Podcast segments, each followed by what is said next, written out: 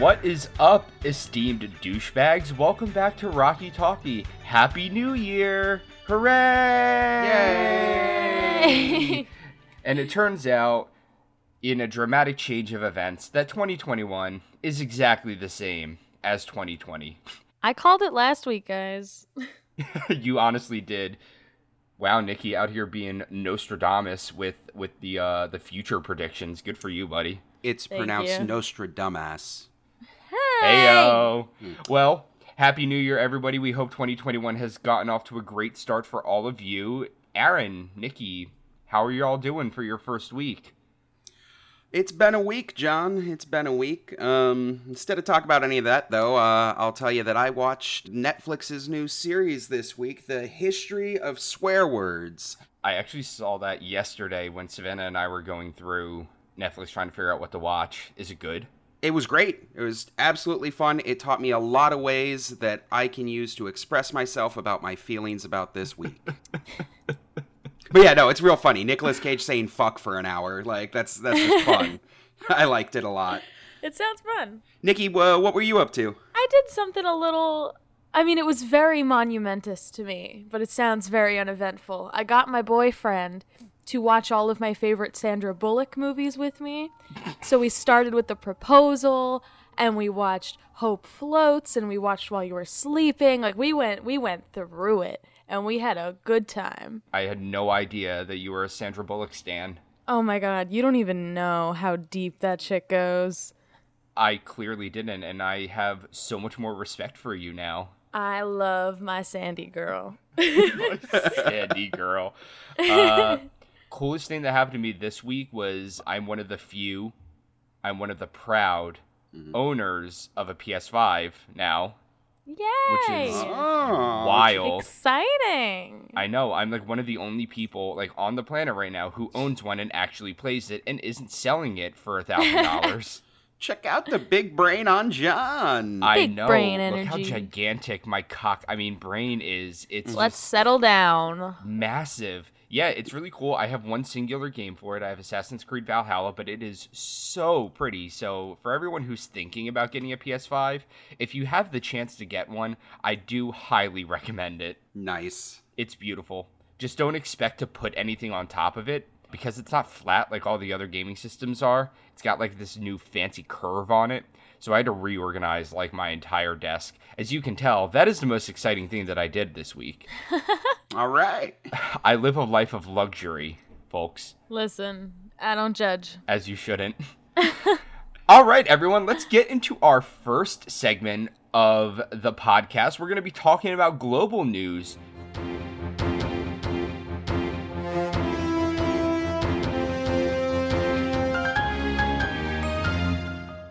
We don't have much in the way of global news this week, admittedly. Oddly enough, I think the news has been kind of preoccupied with all the other stuff happening recently. But Susan Sarandon has been in the tabloids a lot for some like really positive stuff, which is always super nice to see.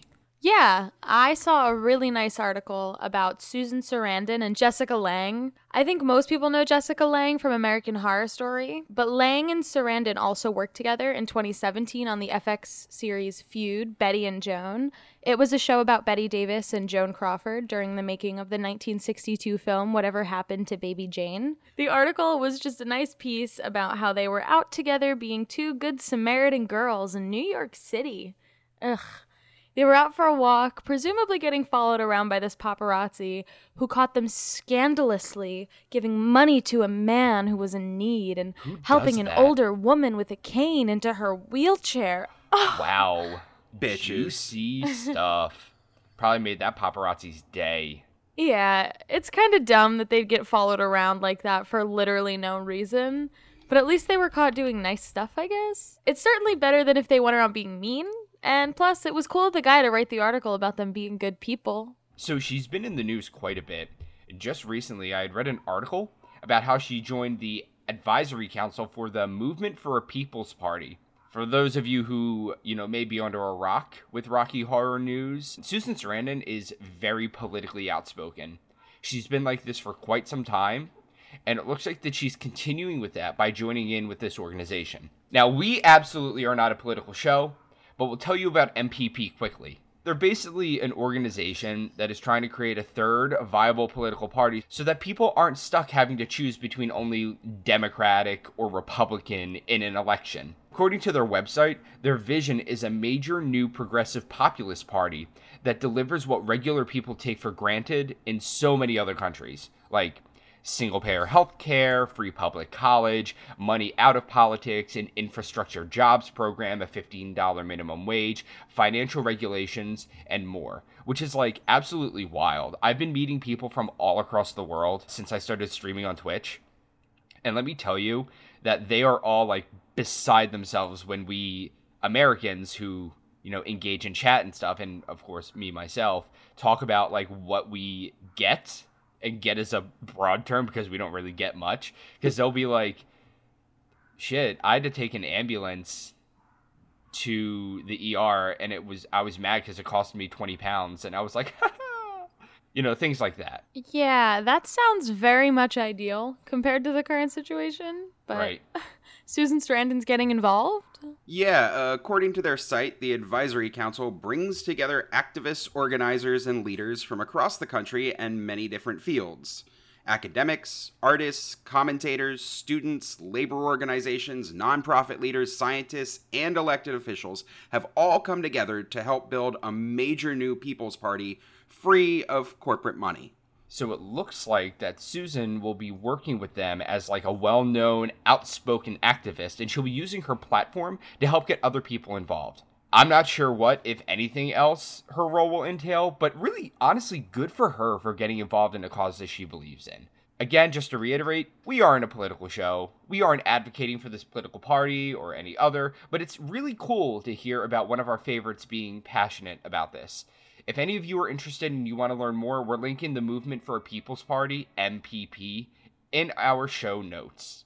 Nice. So now we can vote for Giant Douche, Turd Sandwich, or Free Hugs. Yeah, I know where my ballot is going.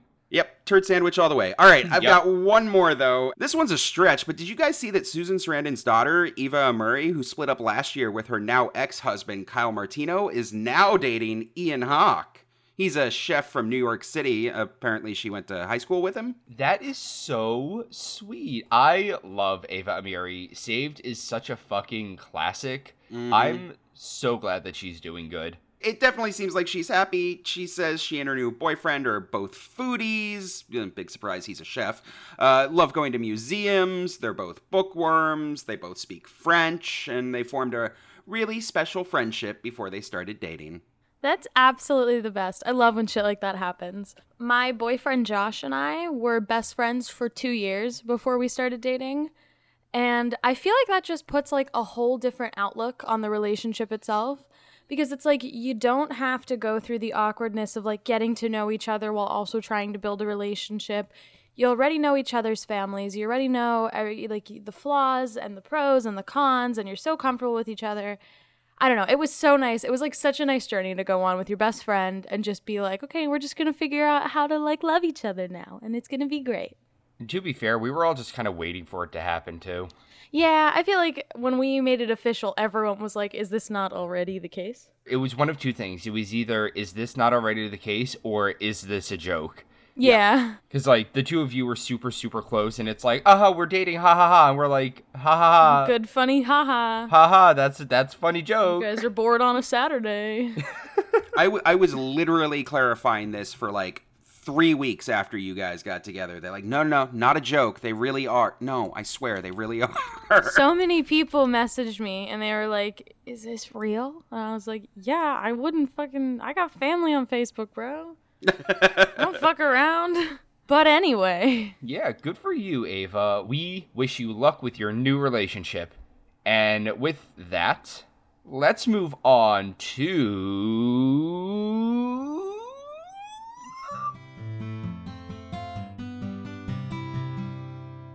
Community news. Yeah. We have one super exciting write in this week that we're going to get right off the bat. This is from Harley from Tesseract Players, RKO, and FBC. And their message is Tesseract players are performing in their annual Arisia convention virtually this year. We've been doing this convention for about 15 years now, and this is the first virtual version of it due to COVID. It has always been a very special convention to the Tesseracts. We are performing Rocky Horror this Friday, so that's January 15th at 9 p.m. Eastern Time, and Buffy and Dr. Horrible on Saturday, January 16th at 9 and 10 p.m. Eastern Time. This will be streamed on the Tesseract's Twitch page, twitch.tv slash Tesseract for public viewing, or if you want to join in on the sci-fi convention fun, passes are available for that too. Arisia was founded as a nonprofit in 1989 to hold conventions and to promote science fiction and fantasy in all forms. Normally hosted in the Westin in South Boston, attendees could roam the halls dressed as their favorite characters or as their own created characters for a weekend of nerdy fun. Ugh, this sounds so awesome. I want to be there. Go ahead. I, d- I can't. Oh, well, regardless, this is going to be absolutely amazing. Tesseract has put on some really, really, really fun virtual shows for us during lockdown, and this one is probably going to be even more high energy because even if it's virtual, they're still performing for a convention. And all of us who have performed at a convention know about that like little boost of endorphins that you get when you're performing at an away show. You get those like really excited vibes, really mm-hmm. excited jitters, you know? Mm-hmm. I feel like it gives the performers that much more oomph. Yeah. Absolutely. That's that's part of the reason outside performances are so much fun. I, I know the thing that gives me excited jitters about this show though are Buffy and Doctor Horrible. Rocky will always be the best one, of course, but I really love seeing both of those shows performed. They're quick, they're tightly paced. I feel like the performers always seem like they're having the best time and they get to do something a little different. Yeah, I'd never even seen either Dr. Horrible or Buffy Shadowcasted before I watched Tesseract's virtual shows towards the start of lockdown, and I had a great time. I'm definitely looking forward to watching all three of these performances this weekend. I am utterly and undeniably bored stuck in my house, and these shows sound like a lot of fun, and it's all I have going for me. but no, uh, I really do love the idea of holding a virtual con. I think that's really cool, and honestly, I might even go check out some of the other stuff going on since I don't get to or have to go all the way to Boston to attend this year. If you'd like to check it out with me, the convention's website is just arisia.org. We're linking it in our show notes. And the best part of the convention, Tesseract shows, will be streamed on twitch.tv slash Tesseract. We'll be linking that in our show notes too. 2020 was a terrible year for like pretty much everything, but I do kind of like the virtual shows that came out of it. I sort of hope that we can like keep them around and once we get back to our IRL shows, I think it'll be cool to have that that supplemental virtual show every so often. Sometimes watching things from home is kind of nice. Mm-hmm. Totally. I mean, 2020 was great for virtual shows. We had so many. You know what else it was great for? It was great for Frank jackets. What? You heard me. So, I've been waiting all year long to do a 2020 recap about the Frank jacket and all the new things we learned throughout the year. Spotlight some community members that made amazing discoveries and did a ton of legwork to make sure that this specific costume piece is a lot more accessible for performers out there. Wait, is there all that much? Like, how are there new developments for a costume piece? It's been like 45 years after the movie came out. Of course, there's new info. Have you met Rocky people? All right, fine, but we better start out with these basics. Like, I love Rocky and playing Frank, but even I can't tell you half the things on that jacket. My jacket is just full of pins and patches that I think are funny. Haha. Nice. I'm going to make you talk about that later. All right. For this whole next bit, we're going to be talking about what the community refers to as the Frank jacket. That's the leather jacket that Frank wears for when he's whipping Riff Raff in Dr. Scott's entrance. He's wearing it all the way up to discovering Rocky and Janet in the tank till the start of dinner scene. It's got a ton of pins, or as the Brits call them, badges, and a bunch of patches for all kinds of like motorcycle and biker brands. It is no question the most detailed, expensive, complicated, and difficult costume piece for anyone to try to reproduce. Ahem. 77. it has 77 badge and 20 patches, along with studs, chain. There's a painted on logo on there. It's got this like bright red lining, and there's some really specific, intricate details like special pulls for the zippers. It's got fragments of fringe that were left when it was cut off the jacket. The origin of this thing's actually really kind of fascinating. The jacket was not a costume piece that was made by Sue Blane. In fact, it was actually owned by Tim Curry, and he built it up over the years as he added and removed a bunch of these different badges and patches. You can totally see him wearing it in a bunch of press photos in the late 70s and early 80s. And just this year, 2020, community member Brandon Citrina also discovered an entire full length copy of the 1983 movie Video Stars, where Tim wears the jacket as part of his ensemble. Oh, shit. That's so cool. Another movie with the Frank jacket. That totally provided some new images for the community to mull over. It was super neat to see, and especially to check out the badges that had been swapped out after filming Rocky. There's a few things on there that collectors have like started to scramble to pick up originals for. The video's pretty low quality and it's kind of difficult to pick out details, but there's a couple little things that have sparked a lot of discussion. Wait. So you're saying that people are buying pins to match the screen accuracy of a jacket from a film that isn't Rocky? I don't think that should surprise anyone. No, of course, you're right. What was I thinking? Yeah. so why don't people just look at the original jacket? Doesn't someone own that? I'm sure I've seen pictures of it online. All right, so there's a guy, his name is Mike Scott, which sounds like a euphemism, but it's not. Uh, he owns what is generally assumed to be Frank's like original jacket. He purchased it at an auction from the 59 Club like many years ago, and he has a website with photos of it. He's a collector of like original movie jackets and memorabilia because everybody needs a hobby. And he also owns things like the jacket and jetpack from The Rocketeer and the EVA spacesuit from Kubrick's 1968 2001 A Space Odyssey. The thing is, though, the Frank jacket that he's got has been refurbished, and Mike isn't exactly super active in the Rocky community. He's more of a general memorabilia collector. So, in the course of him refurbishing it, some of the original patches were lost, the leather was repaired, the badges were cleaned, so they had to have been taken off and put back on. And the communities kind of identified several of the badges and patches that are likely replaced with replicas or other versions. So even today, we're finding differences by using photographs and screenshots. Hell, just a month or two ago, it was pointed out that the eagle patch that's on Frank's arm is actually gold thread and not white, like we thought for the last 40 years. So, while the community is pretty sure that Mike's jacket is original, if it isn't, it's an extremely good reproduction, and he would have had to have pieced it together years before anyone had hunted down some of the details that we only recently have figured out. And then made those match the movie. It's pretty clearly the original. We we all think so. I know a couple people who have Frank jackets, but not that many people, like in the grand scheme of the community, seek out to make a replica of Frank's jacket.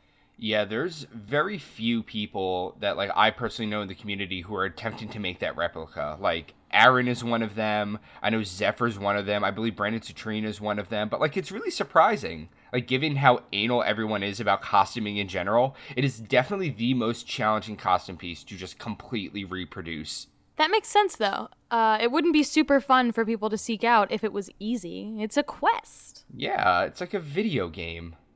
I mean, I know the gotta collect them all difficulty in it is definitely what got me into working on it. And you don't even play Frank. No, uh, not in at least 10 years or so. I, I'm in it for the collectible aspect. I, I love costuming, and the Frank jacket scratches both of those itches, like, so well. Yeah, but like when we're back at NYC, like performing in public, maybe I'll just like cast myself as Frank and then just like not show up on a night that I know you're gonna be there, you know? And then I'll just talk to Meg to like bring your Frank stuff to there without you knowing, and like you won't have a choice. Ooh. If you think I would actually wear that thing on a stage around people,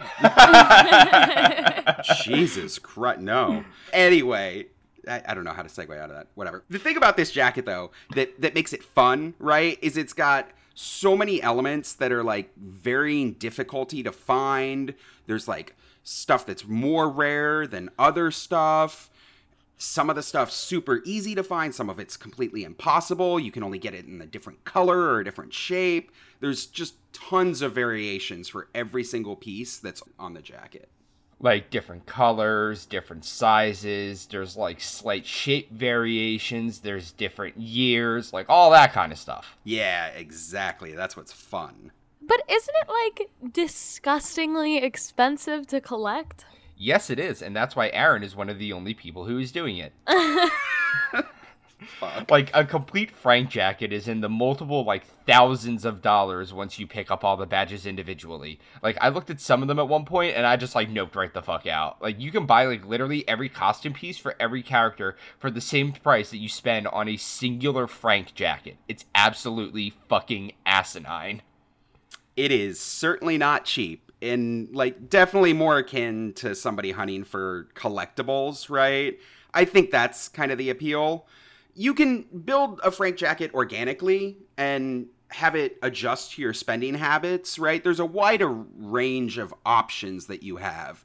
As a collector, you get to decide how interested you are in the different pieces and where you think your completion point is. Oh, so like trying to collect one of each badge for a screen accurate jacket, not being overly concerned about minor variations. Sure, you get to ask yourself, like, do you have to have an original of each and every badge and patch? Like, even beyond that, do you want to have all those patches embroidered with, like, the proper gold stitching?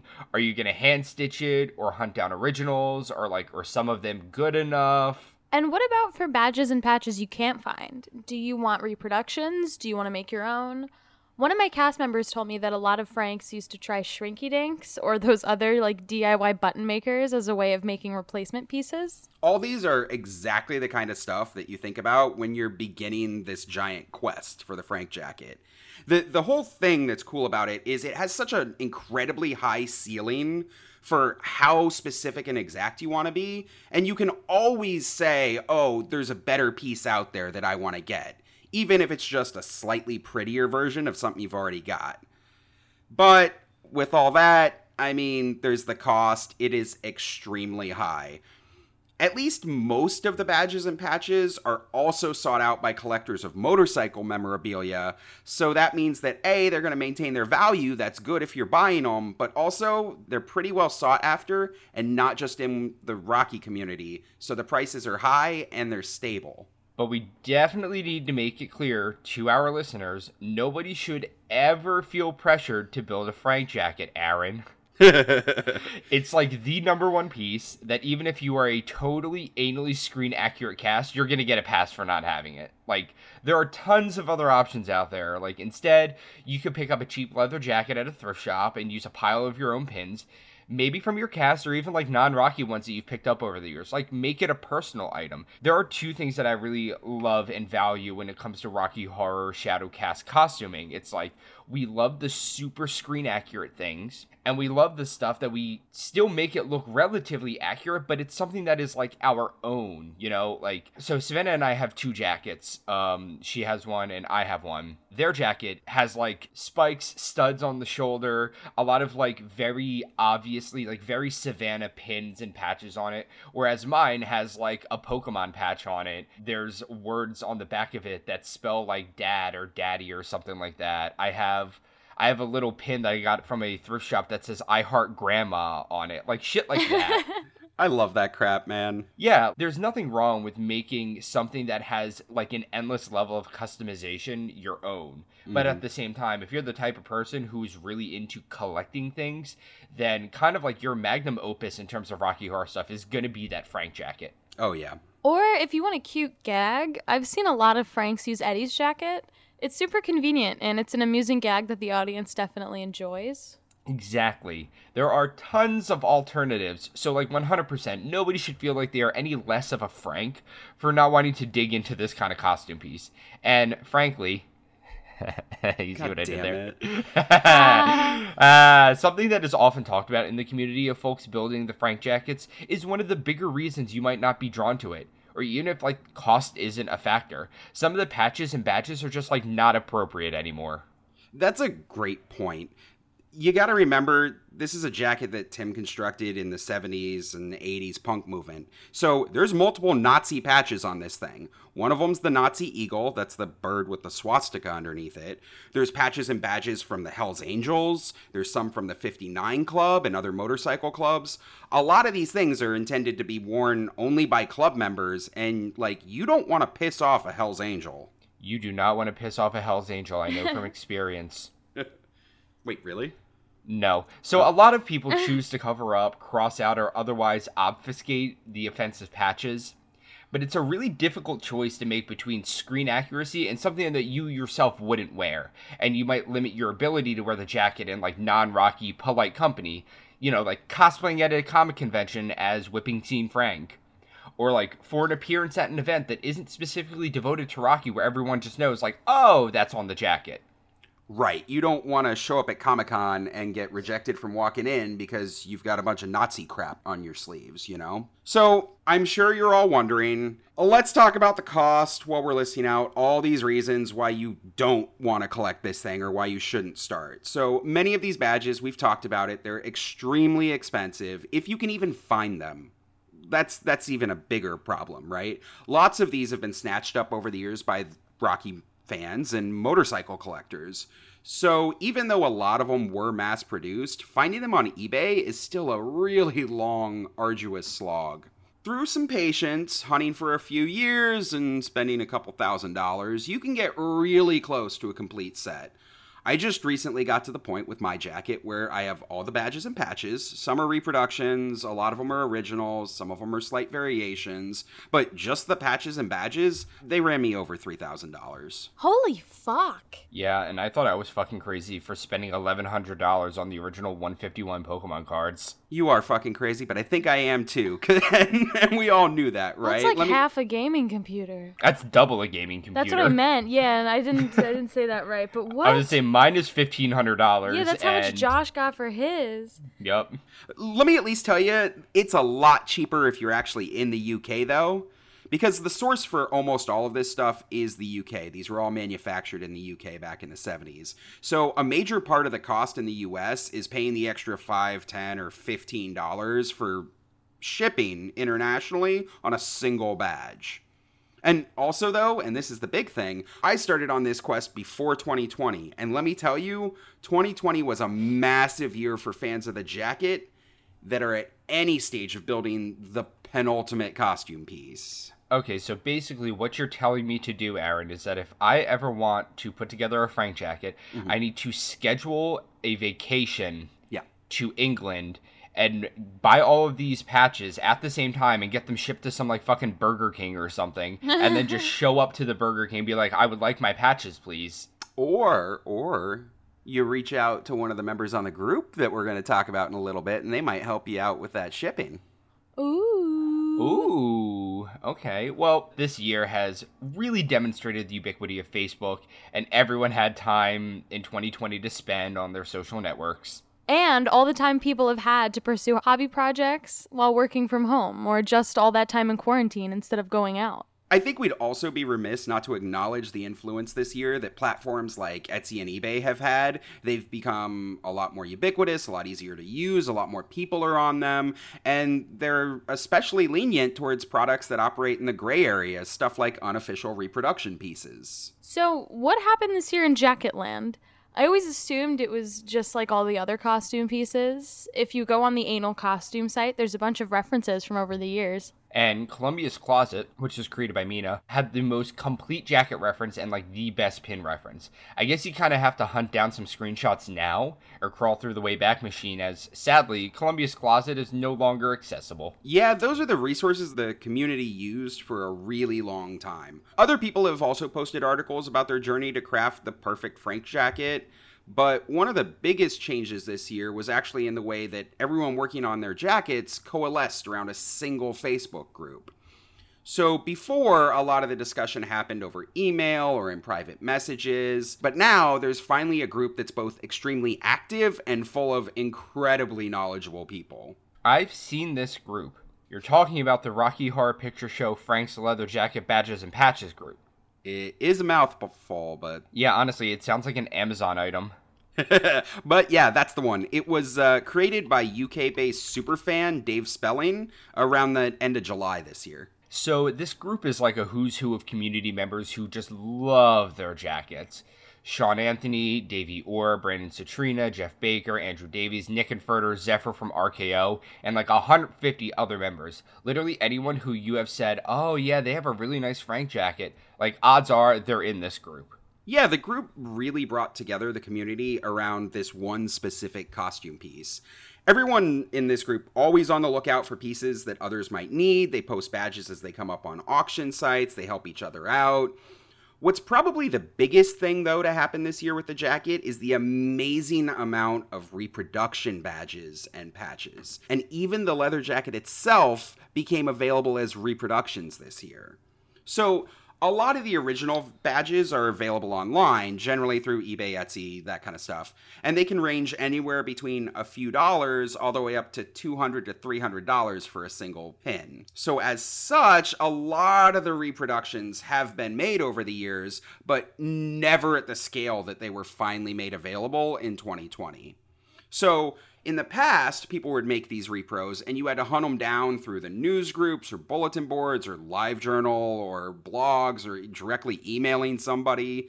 So now, between the relative ease of ordering bulk custom manufactured enamel pins and the ease of selling on Facebook Market, Etsy, or eBay, a bunch of people put a ton of work this year into making replicas available for everybody to have at reasonable prices. I've seen a bunch of these. Sometimes I like to dip around Etsy looking at random Rocky crap, but I've definitely seen a bunch of these replicas. Tyler, who runs Wild and Untamed Things on Etsy, makes reproductions of many of the hard to find patches the big tiger on the back, the skull and crossbones, and several others. He also makes the reproduction Brad patches, so if any of you need one of those for your Brad jacket, I think every Brad that I know, including me, has one of his patches. Yeah, David Spelling in the UK and Zephyr from RKO have been making replica badges and producing them like absolute madmen. Between the two of them, there are now 13 of the different badges available. And because there's duplicates on this jacket, that accounts for 28 of the total badges that you need to finish the jacket. So if you're in the US, Zephyr has a bundle of all of them for under 200 bucks on his Etsy, the Edison boutique. And if you're across the pond, you can just reach out to Dave on Facebook and he'll hook you up. And that is way more fucking affordable and there's what like 70 something badges so that's like a third all in one swoop that you can go buy today and these are the hard to find ones that you are probably going to have to pay like top end prices of like 50 to 100 dollars a piece. Yeah dave and zephyr have been working with a ton of folks this year. People on this group have been contributing measurements like busting out their calipers kind of measurements, photos, sizes, all of this stuff to determine the most perfect replica and making sure that those are the ones that get reproduced. One of the people who contributed massively to this effort is Brandon Citrina, who also shared the story this year of his quest to seek out the last remaining unknown badge. This is what he shared. I wanted to share a story about my search for info on the Adoramus Dominium badge. So that's uh, the big silvery badge that's on the far right side of Frank's breast. Uh, it looks like a coat of arms or a family crest or a badge for a club or association. We, we didn't know. I reached out to Sue Blane to see if by any chance she would respond and the even smaller chance she would remember. She actually remembered. However, she informed me that Tim Curry provided it and she liked it so much she decided to keep it. Now, Many people have guessed that it was a badge from a school Tim or his parents went to. People also thought it may be an insignia from his father's time in the Royal Navy. However, no one has had luck finding its origin. So I decided to drop the cash to have a one on one talk with Tim Curry with GalaxyCon. Unfortunately, its true origin is still unknown. Tim purchased this badge from a shop on Kings Road. At the time, the shop was called Too Fast to Live, Too Young to Die. It's now called World's End. The badge came off the jacket of a motorcyclist who died in a crash. So I don't know we will ever know the true origin, but it was exciting to talk with Sue Blane and Tim Curry to get some more info. Amazing story, and a great example of taking advantage of the unique circumstances in 2020. Like things like the virtual GalaxyCon appearances, to be able to talk directly one on one with Tim, to try to hunt down the mystery. That is super cool, even if it wasn't the answer that everyone wanted. But that didn't even deter Brandon. He worked to create an incredibly high quality replica based on all of the screenshots and pictures that do exist. And for the first time in 2020, extremely accurate replicas were made available to the community. Brandon also produced replicas for the last unknown patch that had evaded the community also for 45 years. That's the Butlins patch that appears on the bottom back side of the jacket. Butlin. Ha ha ha. But that's not the only big news in reproductions this year. I saw that a bunch of places have been making screen accurate reproduction leather jackets. I thought we knew what the original was. Why are people looking for alternatives? So, the closest thing out there to the original leather jacket itself is a Lewis Leathers Plainsman. The same company that made them back in the day makes them now, and they will set you back between $1,300 and $2,000 new, depending on which type of leather you use and which type of material. Oh, good. So we just add the $1,500 for the jacket to the $2,000 for the pins. And I was not a math major in college, but I see that the grand total to build that Frank jacket is, uh, by my estimates, a fuck ton. Like a metric fuck ton of money. Yeah, you can see why the community has been searching for alternatives. Fortunately, there are a ton of near accurate or even some original Plainsmans that pop up on eBay and other sites once in a while. Those will go for a few hundred dollars, much more reasonable. Sure, if you're lucky enough to find one in the right size and all that. Exactly, which is why this year we saw two new companies actually produce reproduction jackets at vastly lower prices. Community members Ryan PJ Mulholland and Dave Spelling, again, worked with Halcon Leather, their uh, company out of the Middle East, to produce a fantastic and affordable replica. And Zephyr from RKO, hmm, names are a little familiar, right, guys? Uh, worked with a company called Magnolia Clothiers to produce an extremely high quality replica so you got two different options now. My screen accurate Eddie jacket is a replica from Magnolia. They do fantastic work, but they are also a little more expensive. Either way, both of these are available for between half and a quarter off the price of the original Plainsman. So between like 250 to 700 bucks depending again on the materials and the size and all of this other stuff. Right, but that's way more in the ballpark. Like a couple hundred bucks is just how much a nice leather jacket costs. Mhm. Exactly. This is all like just really cool. I mean, so lots of reproductions, both of the badges, the patches, and the leather jacket base this year. I bet everyone's been grabbing that stuff as soon as it drops. I know I am. Nobody can dispute it. The tireless effort of the community members just contributed to 2020 being a great year for the Frank jacket. We saw tons of new information and details brought to light. These replicas flooded the market in the best way possible, making it so much more approachable for newcomers to start their collection. And community members reached out to form new relationships with manufacturers, and that produced in producing lower cost alternatives for the base for the whole friggin' project. So, all told, if I'm looking to get into building the jacket now in 2021, how much did waiting save me? Like, what's the math? So, all told, based on my spreadsheets and doing some back of the napkin kind of math, if you were starting from scratch this year, the total cost to you has dropped a few thousand dollars just by waiting. That's a ton, but the math checks out. You save a fortune buying the new replica badges and patches, some of which were in the hundreds for just a single original, if you could even find them. Plus, the cost of an accurate jacket base being cut in half, if not even more. Yeah, it's it's been a great year for Frank Jackets, that's for sure. All the links to the Facebook group, the online stores where you can buy the repros, all of that stuff's going to be in our show notes. You should go check it out. It is awesome. Do you have a super sweet story about a costume piece you've worked on, or are super proud and want to brag? Hit us up on any of our social media accounts, all at Rocky Talkie Podcast. Nice. Was that good? Yeah, you like yeah, that? I like Yeah, that. was nice. Right. Kelly, And I'm Leandra, and we host Rocky Horror Minute. the podcast where we discuss the Rocky Horror Picture Show in excruciating detail, one minute at a time. We're doing this show to share our love of the lyrics. You've never seen a prune in real life. No, Okay. they're not the same as raisins, right? Our passion for performance. Oh my god! I was like, bad knees, stupid, sober. Our attention to detail.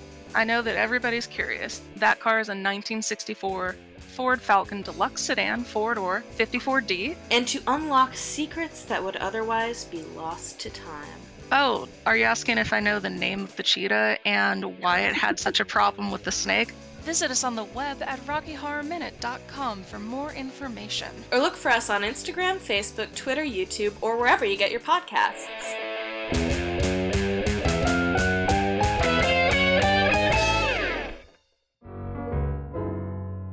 And with that, let's move on to Nikki asks a mm-hmm. question, personal edition. Ooh. Yeah. Yeah.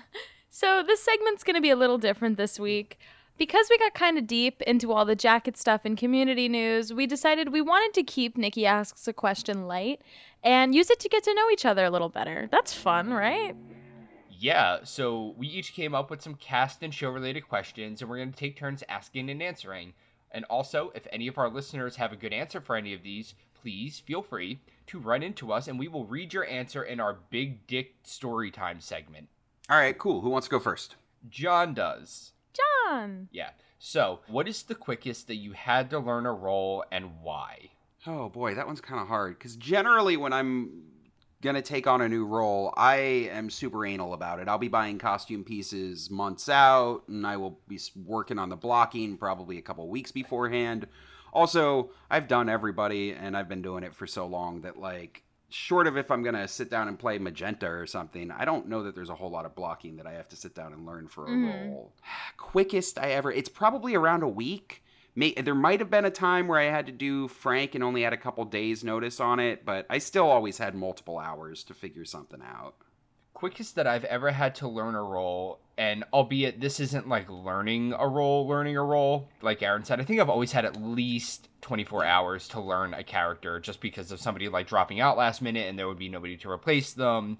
And because I was going to be at the show anyway, Meg would be like, hey, do you want to play this character? That's actually how I played the majority of my characters. The characters that I actually like, quote unquote, auditioned for and like performed regularly were Brad, Riff, uh, Frank, and I think that's it. Every other character, it was like, hey, John, we need somebody to play this character. Can you play? And I was like, yeah, sure. Mhm. But I think the quickest I've had to learn a role is my very first time performing ever, where it was Cast in a Hat. And I know Cast in a Hat doesn't count, but like you said, Aaron, when it comes to performing, I try to be as accurate as I possibly can be for my own sake. Like, it makes me Mhm. feel good.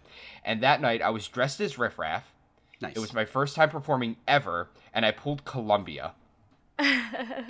Uh, so Wow. that I think that was the fastest I've ever had to actually like sit down and learn a role because I pulled my partner Savannah, who was a regular Columbia on our cast, outside, and I was like, "Look, this is my first time performing. I'm losing my mind. I'm so freaking out right now. I pulled the one character I know literally nothing about." so she ran through like this big crash course with Columbia, and I think I did pretty okay. Nice. You do make a, a sexy disco ball, John. Yeah, I get that a lot.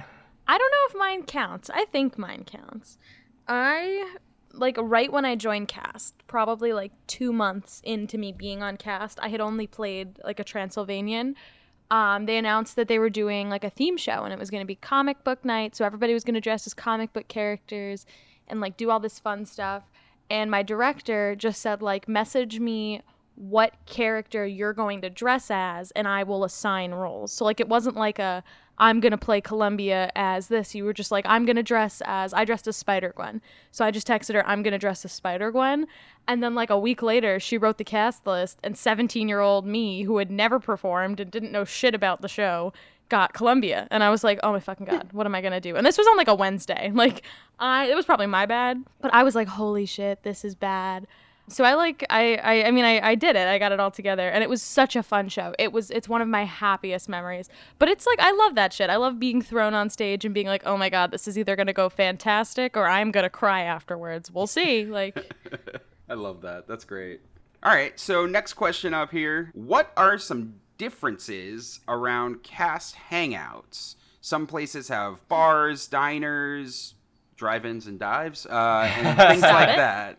So, what what are they? What I mean, I know in New York we we go to the bar after the show. It's the city that never sleeps, so we just go drink right after we finish performing. Yeah, we go to Jake's Saloon right across, right down the street from the Chelsea Cinepolis Theater. It's not the only place that we've gone No, after shows. We've done the Malibu Diner, which is just right down there. There's the Papaya place that's right on the corner that sometimes we'll go to and get some food and just kind of like linger outside. Uh, there was one time we went to the gay bar Barracuda right uh, on the opposite side. So like we we go to some varied places after the show, but usually it's well at least now it's Jake's. I know that everyone used to go to East of Eighth, which was literally right next door to the Rocky Theater, but it has since closed down. Yeah, we're we're real lucky being in New York where bars are open until four o'clock in the morning. So if we get out at you know two thirty from doing a show, we can still go hang out and chat and grab some drinks. And honestly, there's been plenty of times after the bar is shut down, we've wandered up to Koreatown and gone and done karaoke until six thirty or seven o'clock in the morning. Yep. so it, New York is one of those weird places where you can just keep partying all night long. Yeah, uh, my first time going like out with you guys after a show was definitely jarring because uh, FNS, I, I really love it. FNS, we do after every show, we go to IHOP. There's like an IHOP that's like 15 minutes down the road. And it's 24 hours. And I guess, they, I mean, I don't, they've been going there since before I was on cast. And I'm assuming much longer before that. Cause like there's always a table that's put together and cleared and waiting for FNS. And the staff knows everybody. And it's so like, it's just like calm and cool. And the audience will come and sit with us. And it's just nice. Like we have like this hectic show and then like we go to like this diner full of makeup and weird outfits and we just like eat pancakes and bullshit. It's a lot of fun. I mean, I'll be realistic with you. Like, I don't drink, so when we go to hmm. Jake's, I just kind of like sit there and vibe, or I'll Yeah. get like a nice, delicious Diet Coke courtesy of our director Meg. I would love to go to an IHOP after a Rocky show. It's very nice.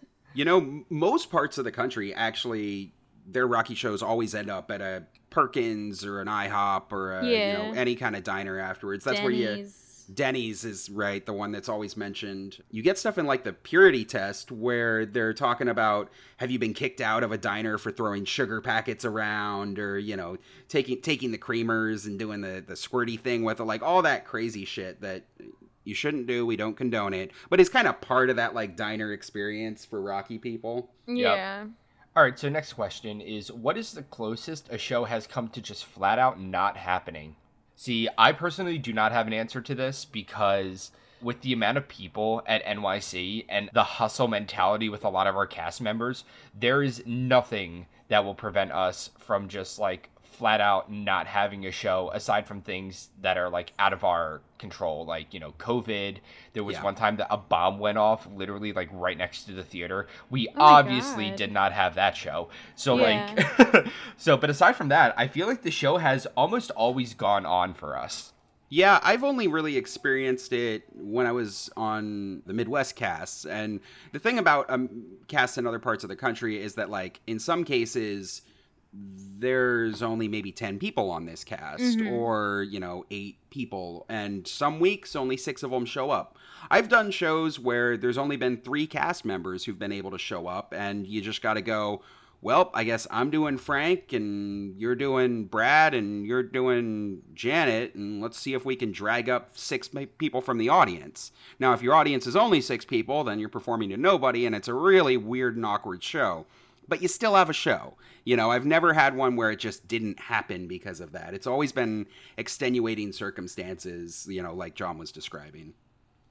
Yeah, we on FNS, uh, we have like obviously a little different of an environment to NYC because we're a much smaller cast in terms of that. Um, and I, there's been a couple times where like it's been up in the air, but uh, my cast leadership is always really good at like just making shit happen out of thin air. Um, but there was this one show that like I'll never forget because it was like one of the best nights of my life. We're the Friday night specials. We do shows every Friday night, and they had booked a secondary show on a Friday night at this place called the Brook. It's in Bound Brook in New Jersey. It's like a historical theater. It's the most gorgeous theater. The stage is so tall. It was like such like it's just so historic. It was so cool. It was like an actual like music theater. Like it was like a theater. It was dope. I don't know. We perform in a movie theater, so it was very different to be like on a stage and have like backstage and There was like a balcony. I don't know. I was geeking out. That's awesome. It's so fun to, to get Yeah. to do those kind of shows. Um, but we had to do two shows. And first of all, we only had props for one show. so the week before the show, the entire cast came together and we recreated every single prop that we had. So we had two sets of props to have for both shows. But then it comes down to the fact that our cast wasn't big enough to do two full cast lists. So basically, they sent all of us that were performing at the Brook um, there was like I don't know, 12 of us. We only had two transies. I think Eddie and Dr. Scott was the same person, which we don't normally do. And then my boyfriend Josh, and that was it. So like all of us that were on stage were performing, and my boyfriend Josh was backstage, just like doing everything. He was moving all the props. he was helping people get changed. He had a walkie-talkie. He was doing the lights. He ended up getting a job from that, which was really cool. But like poor kid, like suffering. Uh, and then our home show, it was whoever was left on cast that didn't go to the Brook stayed there and like performed or did props and stuff. And they brought in a bunch of alumni. And I think Meg and Aaron, you guys actually performed at that show. You Oh, guest yeah. performed for us. Yeah. We totally did. I forgot Yeah. about that. you guys were able to come in. Like it was just so cool. Everybody came together to make these two shows happen. And it was a lot of like, it was just so much fun. It was so much fun. That's another good point about like any of these shows that y- if you're worried that they don't happen, especially on the East Coast here, and John, you, you can speak to this a lot. It's real easy to call up alumni, to call somebody from another cast. I mean, hell, you know, you bounce up and down go into all kinds of shows. Yep. Uh, it also helps living with a with an NYC alum too, because I know for a fact that like if me and Savannah are leaving to the show one night and Meg calls me and is like, "Hey, I need a Rocky. There's literally not a single Rocky available right now. Can you please ask Adam?" I can just turn around and be like, "Adam, you're playing Rocky tonight. Get your shit. Let's go." Like. Yeah, I mean, and and I know that in the past we've even gone as far, you know, in the extreme circumstances of like being calling up people and going, okay, is is your boyfriend like hot enough to be on stage and want to wear a speedo? That's Like, Adam. thi- Adam and his ex. Yep. exactly right. You can you can even grab them that way. I know that uh, one of the casts I was on used to always grab you know boyfriends, girlfriends, sh- plant them in the second row, and say, "You're flipping off these lights and turning them back on all night. Yep. Your your tickets comped. Here, go flip the switches." So yeah, it's great. I mean, the Rocky Rocky community always finds a way, right? Yep. How has the role Rocky has played in your life changed over the years? Uh, it definitely has changed for me uh, at least three times. This is really surprising because, like, the first time that I actually saw the Shadowcast was actually the first time I even saw the movie too, uh, which is wild because, like, I love musical theater. I loved like the soundtrack of the Rocky Horror Show and all that stuff, but I'd never seen the movie. And the first time that I went to go see it was when Savannah and I were starting to date, and they were like, "Hey, I'm debuting as Columbia tonight. Do you want to come see me perform?" And I was like, "Yeah, sure." So the first time, like the first thing that Rocky was as a role for me was just like a fun weekend thing that I would do. I would see my partner perform, and it would be really cute to be able to support them and everything like that. And as a result of that, um, I started to get to know the cast, and then it got it came to the point where for like a stretch of like six or seven months or so, I was the cast quote unquote photographer. I would use Savannah's camera. You know, they have a nice fancy DSLR camera. I would use it during the show and I would be there at least once a week to the point where people would be asking Savannah, is John coming tonight? Because I want him to take good pictures of me. I remember So- that. I so that was my role in Rocky at least. Like I was a photographer for like the better part of a year for the cast. I wasn't on cast. I still paid my way for the most part, and I would come and you know take pictures. And that was just a really cool hobby that I didn't even know that I had until I started doing it. So Rocky kind of helped me create that hobby. I'm I'm not a photographer by any stretch of the imagination, but now at least I know how to work my way around a camera. That's a great skill, right? Yeah. And then eventually I joined the cast, and then that was the role that Rocky had in my life. It was not just a fun thing that I like to do on the weekends and, you know, lend my skills to the cast. It was, I am now a cast member. I am now part of a community theater project. Mm-hmm. Now, this is not just something fun that I like to do. Now it's become a hobby, a very weird, eclectic hobby, but it always gets a good reaction whenever you tell somebody that you're part of a Rocky Horror Shadowcast. And now, the role that Rocky plays in my life, because I'm an assistant director of the New York City cast, is completely different because not only is it a hobby, but now it's kind of like a professional development opportunity for me. Mm-hmm. because I work in higher education. So I do leadership development and organizational management for work. I have a master's in it. So now that I have a master's in it, this is actually an area where I can use what I've learned in my master's courses and apply it to the cast that I help oversee. So like it went from just being something that was just a fun thing that I like to do on the weekends to a literal professional development opportunity that I actively put on my resume to prove that I can run organizations. That's super cool. I mean, my story's kind of got the same arc and journey, right? I think anybody who's been around for a long time kind of does. I started off in the Midwest. I was just on a small cast. I only, you know, showed up and performed and and all of that. When I moved to New York, I joined the New York cast and same kind of thing, right? I was just, you know, another Eddie in the rotation and I'd come in and do my stuff. I I got really close with a lot of cast members and a lot of the cast leadership. I ended up taking on some leadership opportunities to, you know, be part of the drama.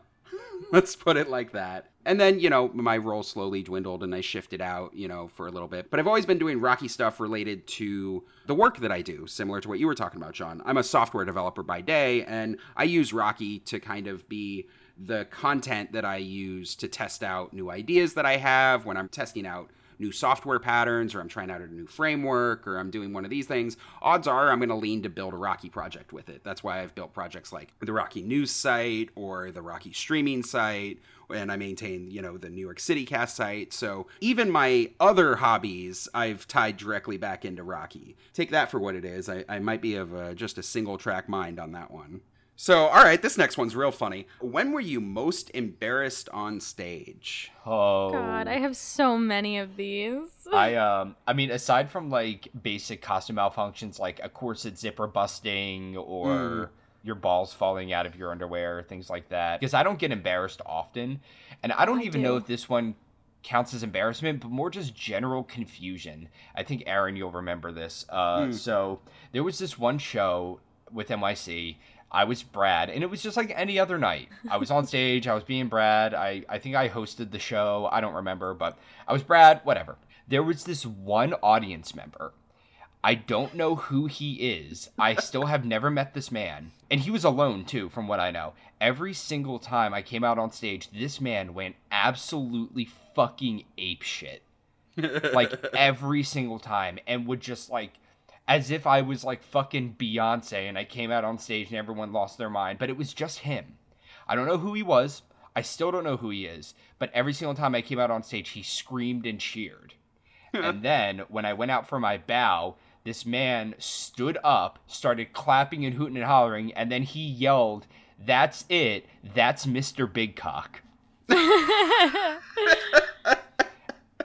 and I like got a little red faced because I was like, why am I getting so like I have a gigantic ego. You should pay attention to me. But why is this man who does not know me, did not come up to me at the end of the show, call me Mr. Big Cock? Like was my dick hanging out the entire show and nobody wanted to tell me? Did I have like a, a sl- better than average bulge that night as Brad? I don't know. But he called me energy, Mr. Big Cock. And then for like a month after that, half of the cast, every single night I performed, every time I came out on stage, they would start shouting like Mr. Big Cock things at me. There was this one night I was trying to get footage for a audition for I think it was RKO and in the stock footage, you can just hear the people who are recording me going, "Wow, I've heard that John's dick is absolutely fucking gigantic." and I had to discard like all of that footage because I couldn't use it because I kept laughing. My like my fake Instagram account, my Finsta as you will, was Mr. Big Cock. It has been deleted by Instagram because I was trolling somebody on it. Uh, Wait, it's fine. really? Yeah, it's it's I had no gone, and they won't give it to me again because it was called Mr. Big Cock.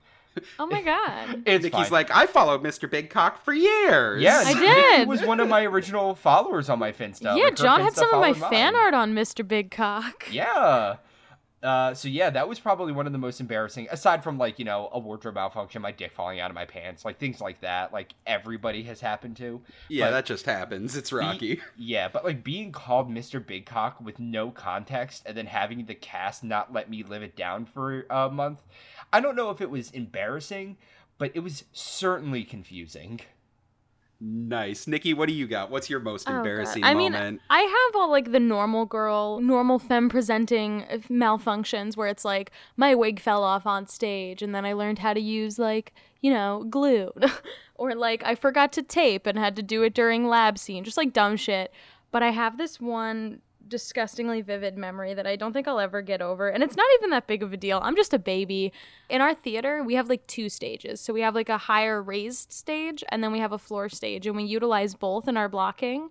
Okay. And there's a staircase on either side that you have to go up to get onto the big stage. So one show I was playing Columbia and for like the scene where like the the creation scene, Columbia, Magenta, and Frank are on stage, and then when Rocky gets out of the tank, we all run down the stairs and we go to Rocky. Mhm. But you know, me being Nikki, I don't know what the fuck happened. I took like one step on the stair and my heel got caught on the higher step, but my body did not. And I just went down. And like it was not like a normal fall. It was like a my knees hit the first step and I like bounced and like rolled and I got back up and my wig did not fall off and everything was fine, but like my stockings were torn. I was so embarrassed and I like that show was ruined for me. I wanted to go home. I was like, "Can someone else play Columbia? I can't do this tonight." Like it was so bad. Oh my god, I was hosting the show and I accidentally gave my address out because I was running with a joke. and the joke went way too far and I didn't even notice I had done it until I got off stage and I went up to Meg and Meg was like, "You got to talk to Savannah right now. She is pissed at you." I was like, "What did I do?" So I ran out there and she was like, "You fucking idiot. You gave our address out live on stage." And I was like, "Oh shit, I did." And I was Frank that night, and holy shit, my face was so red. Thank God y'all couldn't see me because I was caked in white foundation, but holy shit. Oh, Oh, my man. god. two two different varieties of face plants right Yup. there. Jeez. Why do you think some people stay at Rocky for only a little while while others become lifers? Hmm. That's a good one. I mean, everyone kind of talks about this at some point, once uh, you know, a diner conversation or whatever. And I think that the the thing that I've always said about it is that there's kind of progressive stages that you go through with Rocky, right? You you first join Rocky, you're real excited to be there, you're excited to find out about all the stuff. Things like the castle as a hotel is actually an interesting thing for you to kind of be into. But that doesn't last very long, right? I mean, that only lasts maybe a couple months to a year or whatever. You kind of get into the swing of it, you find your friends, you enjoy the performing aspects that you like. And then you kind of may have a change in your life situation. You might, you know, graduate college or you might, you know, go off to work a new job and you kind of make a call whether Rocky is still something that you're revolving your schedule around or not. And a lot of people filter out around that 2-year period or so. You know, the the next group I always talk about is like the 5-year people who, you know, make it their the hobby they do for all of college or they're around for, you know, high school and through college or something like that they kind of shift out after you know their friend group has evaporated out of Rocky, and then you've got the lifers who are there hell or high water for all time because they are obsessed with the movie. They love the people. They love the thing. There was a while where I thought that I might have ended up as you know a five year thing, but uh, no, it's 15 years later, so I definitely end up in that last category. Yeah. I think when we talk about like why people stay at Rocky for a little bit while others, you know, are there forever, also it kind of depends on the the location of the cast as well. Like for example, with New York City, we have a tremendous amount of overturn, but that's just because New York City in and of itself has a tremendous amount of overturn. We get a lot of college students who are moving to New York City for the first time who don't understand how to balance their workflow and their hobbies and you know we are one of the only casts if not the only cast that performs every friday and saturday. And when you start on nyc you got to be there every friday and saturday. So it actually does become quite a time commitment at the beginning. A lot of folks don't understand that especially because they're first year a sophomore in college and they don't know how to balance that. So they end up you know piecing out. And there's no harm in that because at least we're offering a learning experience to those people Yeah. so a lot of times we get people that are coming in and out because of just the way that New York City is. Yeah, and uh, what's one of those? You ask uh, every new person coming in a question about their friend group and stuff.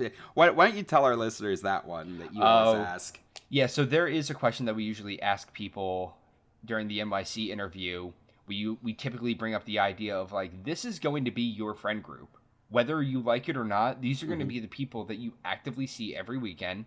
You're going to hang out with these people. You're going to go to parties with these people. You are going to host parties and invite these people. And then everybody else that is not part of Rocky is going to leave early because they feel uncomfortable because they're not part of like that in joke. You know what I mean? Fucking mm-hmm. hard truth. And sometimes people really like that and sometimes people don't like that so you find a lot of the people who want to keep their rocky life and their personal life separate and they just find out that they just can't do that hmm so you always have because it's an interview you know nobody's ever going to be like well no actually i don't want that so everyone always says yeah that actually sounds great i love kind of bringing these you know two different groups of people together but then the people who don't like it always leave first Yep. Mm. I mean, that's that's just the way it is. But like, it it's so true. You put ten Rocky people in a room and five non-Rocky people, the conversation's going to be about Rocky, and the other five people might as well just go to a bar down the street. Like, they're not going to be able to follow it. And you know, th- we've all been to those parties, right? Yeah. yep i host those parties Yeah, right. All right, so what is the biggest shit show performance you've been a part of? like the one with the most like insane amount of issues. I personally have never been part of like any other crazy shit show. Like, there's a few times where like I remember that like the theater has oversold our tickets, and then they get mad at us, even though it's not our fault. But at the same time, we only have like one person on lights and two people on props, and it's super hectic, and everyone is stressed out. Like, I know those kinds of shows. But aside from that, for me, the thing that immediately comes to my mind, like it wasn't a show that I was part of, but the Rocky Horror performance that they did at YinzCon where the audio just wasn't working. oh God.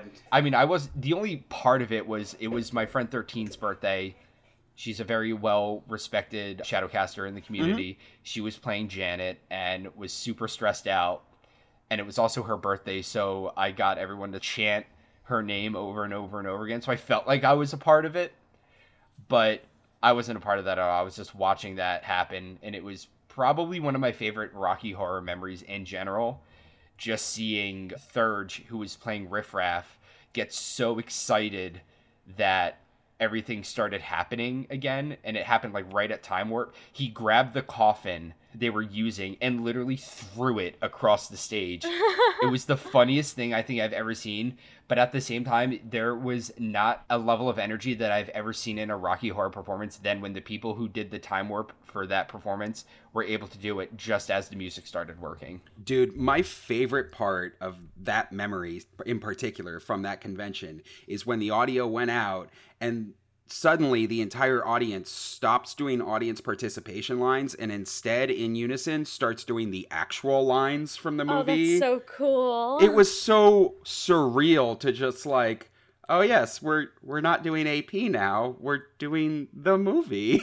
Yep. Yeah. It was actually wild. And like I feel weird actually even calling it a shit show because No. I'm sure from a logistical standpoint, it was probably a huge shit show for everyone at JCCP to have to deal with that. But from our end, it was a really cool way to see how the community collectively banded together and created like a cohesive or attempted to create a cohesive thing because they saw that another cast was struggling. Yeah, it was super fun. I loved that convention. I wouldn't call it a shit show, but boy, if you were part of that uh, and you were the ones running around scrambling trying to fix the audio, I bet you would have called it a shit show among a bunch of other words. Oh yeah.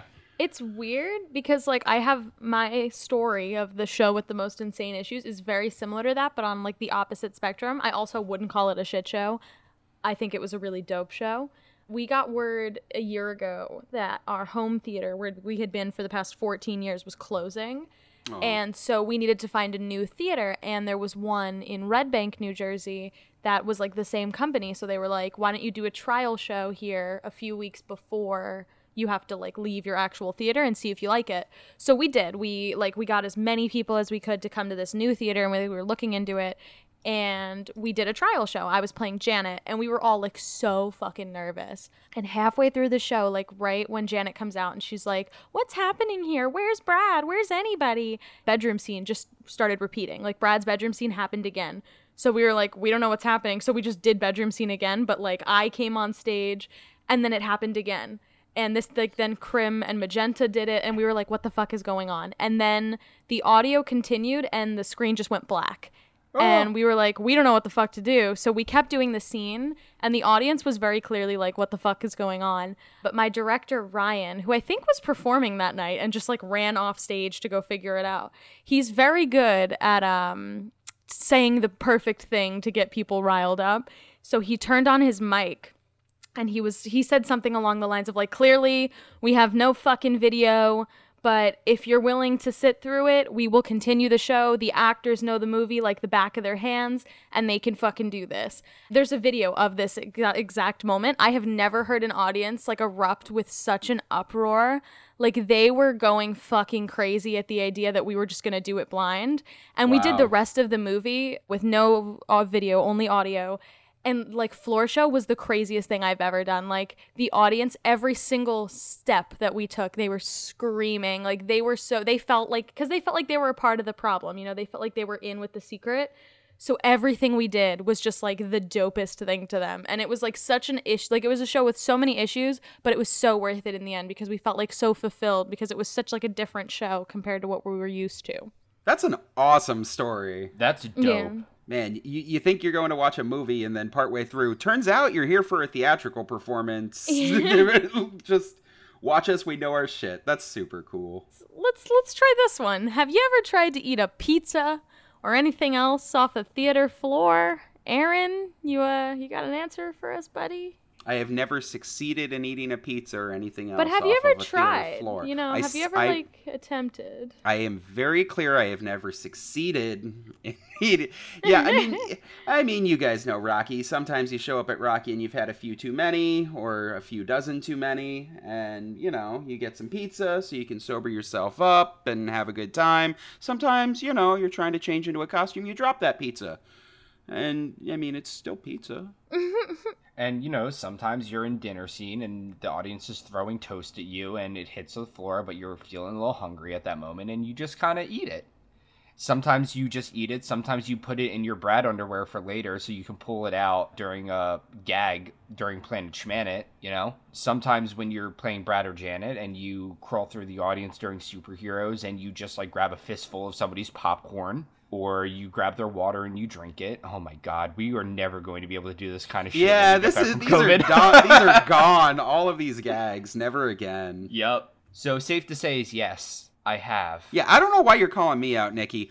Between John and I, one of us eats something off the floor on every single show, and it's not me. That is so upsetting.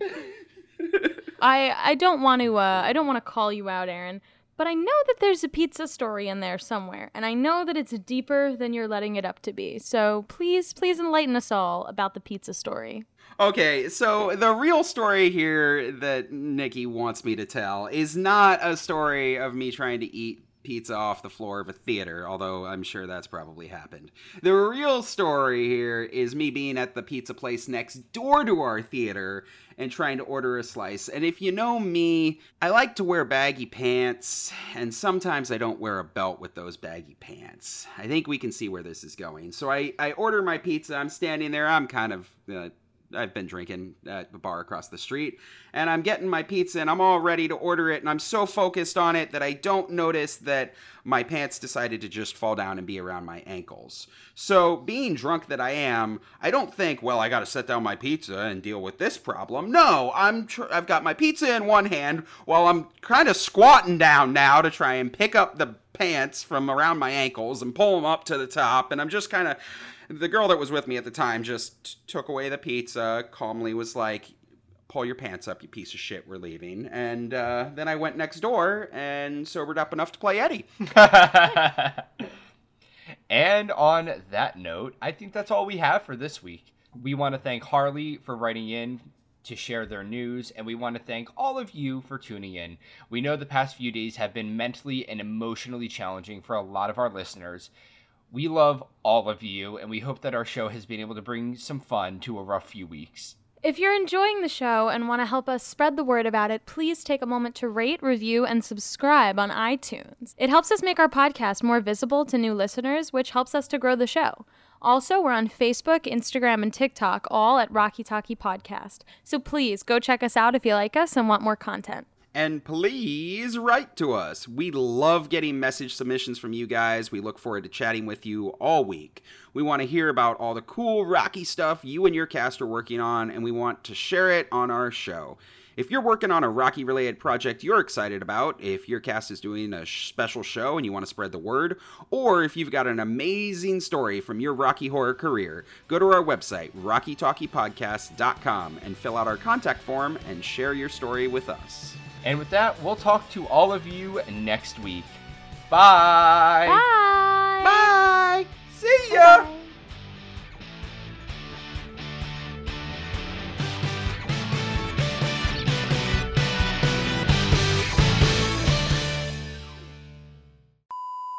Sorry. I was typing something. Uh, ah. Ah, yeah, whoa! spooky. Now, we absolutely are not a political show, but we'll tell you about MPP quickly. PP. PP. pee. MP, Mr. PP. One super. I don't know why Sorry. made me laugh. We have one. okay. Sorry, my one health is sup- funny to John, you. John, let me do what I need to do. Nah, I want to be here all night. Oh my god. Okay. Tesseract's virtual shows toward this, toward this, towards. What the? Why can't I say that fucking word? Towards. Is that correct? Yeah. Sure. What the fuck? I'm like having a stroke. Okay. So a lot of people choose to cover up, cross out, or like otherwise. What the fuck is that word? Obfuscate. Obfuscate. I didn't even know that was a fucking word, and I have a master's. Jesus Christ. That song's in Ham. uh, That word's in Hamilton. Where? In um the election of 1800. I'm gonna fucking look this up right now. It's yeah, also- I think it- so. Maybe it's that's also in the my same one. brain where it got written from. It's um, he's very attractive in the New Yorkers like his stances. He's not very forthcoming on any particular stances. Asking me a question, he glances Oh, yeah, off, he obfuscates, he dances. Yeah, he does. they say I'm a and then they at least they know I know where France is. Promise that's the problem. They see birds, let's extreme you. You need, to, change, course, A key and endorsement, right? Okay, let's you. let's go back. We can do Hamilton later. Uh, Washington nice. isn't going to listen to discipline dissidents. This is a difference. This kid This is kid out. is out. Burr. Oh, so, this so a lot of people choose to cover up, cross out, or otherwise obfuscate. Super cool. No, that sounded so ingenuine. wow, Aaron, that's really neat. Super cool. Do you have a super sweet story? Hold on. I feel like I should say this in like a like a like a voice, you know? Sure. You know, like like a um do you have a super sweet story about a costume piece you've worked on? See ya. Bye. Gotta go. Get the fuck out of here. hey, settle down. Oh my You're- god. You're just mad your pants fell down. God damn it. Uh, you know what? I'll never I'll never understand why people get so embarrassed people who are on Rocky get so embarrassed about their pants falling down in public where we willingly do not wear pants during the show to begin with, you know? I play Eddie, man. My pants stay on. I've seen you play Brad. My pants do not stay on. For that.